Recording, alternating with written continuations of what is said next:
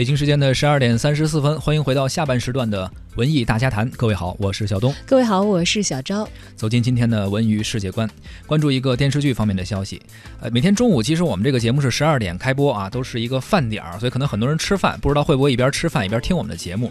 反正我有时候吃饭的时候是愿意一边吃饭一边听别人跟我说一些事儿，就有点声音哈，甭管是倾诉还是讲道理，这样就吃的不太就是不太孤独，不太孤独。对，所以呢，今天我们关注这是昨天。开播的一个怎么说呢，算是新电视剧，但实际上可能有很多老粉丝已经知道这个剧已经是重新的翻拍了。深夜食堂就是在你一边吃饭的时候一边跟别人聊天。我相信大家也已经被这个黄磊饰演深夜食堂的这个灵魂人物老板这个消息是很早以前就轰炸过了，然后一轮一轮的，就是这个电视剧准备到什么情况了呀？等等等等，大家都会看到一些宣传的信息啊。那么到了昨天才是正经的播出了，北京卫视、浙江卫视开播了啊，也是很多人都很关注，想看一看这部呃之前已经取得过成功的一个剧啊，改编成中国版之后会是什么样子？之前呢？这个电视剧已经曝光了一个五分钟的预告片儿，呃，很多网友反映说是看到了里面的人物啊和一些故事啊，还是非常感动的。昨天呢播出了两集之后呢，呃，什么声音都有，有的人觉得还可以，有的人有些质疑，毕竟有一个原版在那儿摆着，反正稍微有点对比，高度的，对，不容易。嗯，咱们要不然先听听一段啊，听一段预告片里边的声音吧。一天又结束了。当人们赶路回家时，我的一天才开始。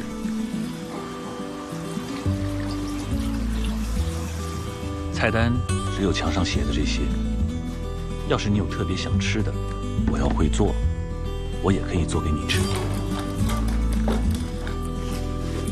营业时间是凌晨十二点到早上七点，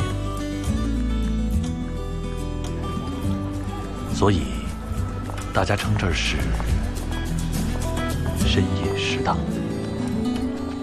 你问有没有客人？我想客人还挺多的呢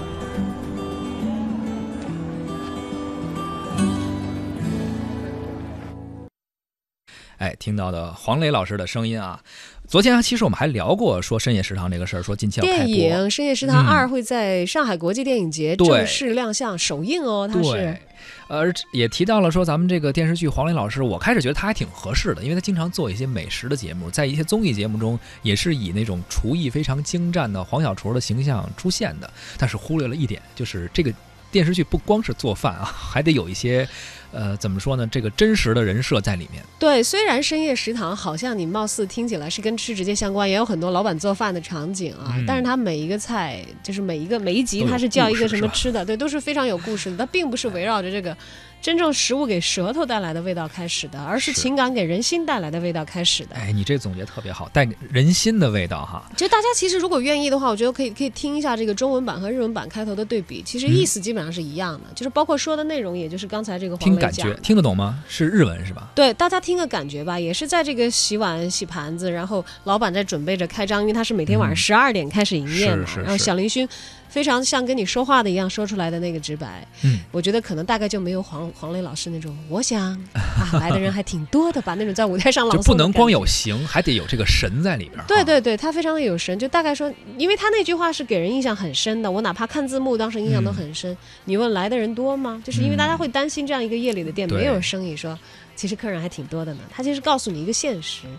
不用是，我想还挺多的呢。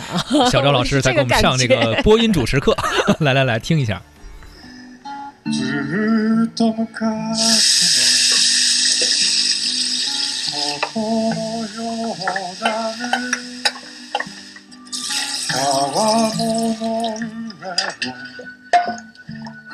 営業時間は夜12時から朝7時頃まで。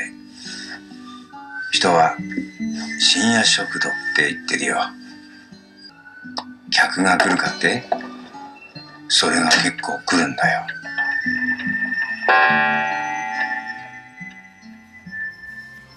是这个调调是吧？对对对，但好像没有完，这个不是一个完整一个片段最后一句的。嗯，其实说到这个剧啊，为什么这么多人关注？除了可能因为中国第一次翻拍这种题材的剧吧，还有一个就是因为它的原版真的。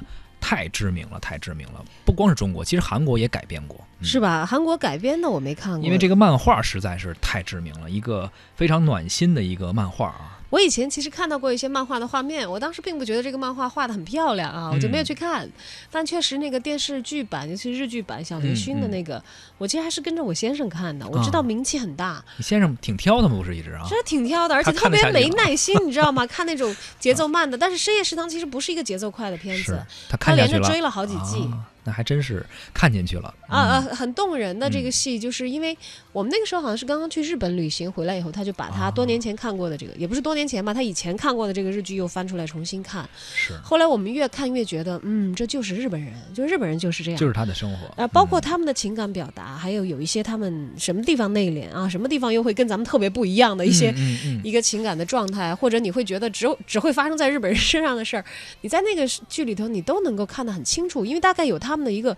一个表达情感的一个民族习惯在里面。对，所以其实并不只是搬故事、搬它的布局、搬这个人物形象，它实际上人家在做这个剧的时候，它是有根基、有基础的，来源于生活，可能他能够更找到。所以其实也有很多网友在看过第一季、第二季之后，有一定的质疑，就说：“哎，好像我们的生活不是这样的。”包括之前为什么提韩国也翻拍过？虽然说三个国家中日韩都处于东亚圈啊，文化也有一些。呃，相通，特别是还都受咱们中国的儒家文化的影响。但是三国其实经过不断的历史的发展，还都形成了自己本国的特点。你说在深夜开的这种小店，像中国和韩国还是很少的。甚至还有网友调侃说，要是中国的话，不应该叫深夜食堂，叫什么深夜烧烤摊儿，可能更好一点。对，我就觉得这个为什么在日本的那个环境下，你一看你就觉得很有代入感，因为我们去旅行的时候就遇到这种店，但我们没有是去过了吗？对啊，我们第一次去的时候，我我晒我吃。的那个，然后，然后师傅在那个案子然后做，很多人下头留言就说哇，深夜食堂，深夜食堂。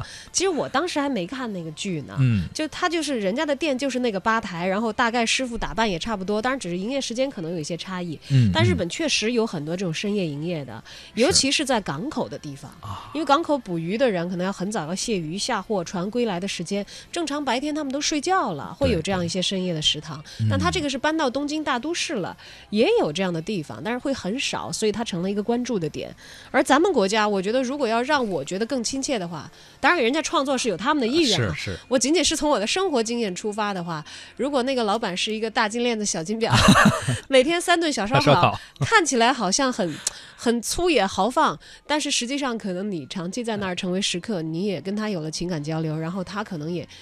因为他对你的生活的介入也好，就是产生了一些像我们看到深夜食堂里的一些化学反应的话，我觉得其实这种片子咱们应该也是有基础的吧。至于能不能拍出来，如果没有能能不能本土化，其实还是值得期待、值得研究的一件事情。就是如果因为我我就有点想不太想不太明白，就是黄磊老师会在这个戏里头做什么菜。今天虽然咱们八大四大菜系很丰富，是八大菜系，八大菜系，就这个怎么说呢？刚播出两集吧，很多观点反正都有，质疑的也有，然后觉得有的说，哎呀，能引进版权好好拍也不容易了，呃，都有。咱们呢再看几天，再看几天，有机会的话，呃，再播出一段时间，等那个口碑啊发酵一下，剧情再展开一些，呃，做的菜再多一些的时候，咱们可以专门聊一聊，看看能不能黄磊老师这个剧能不能够继承到里边一些。呃，人文的精神和情怀上的内核，而不仅仅是表面的一些形式。对，因为毕竟你要说吃本身的话，《舌尖上的中国》已经达到一个我觉得一般连续剧不太容易超越的高度。是是是。行，咱们再期待一下吧。等到再播几集之后，看看有机会的话，咱们做一期大的选题，好好聊一聊这个关于做饭的这个电视剧的事儿。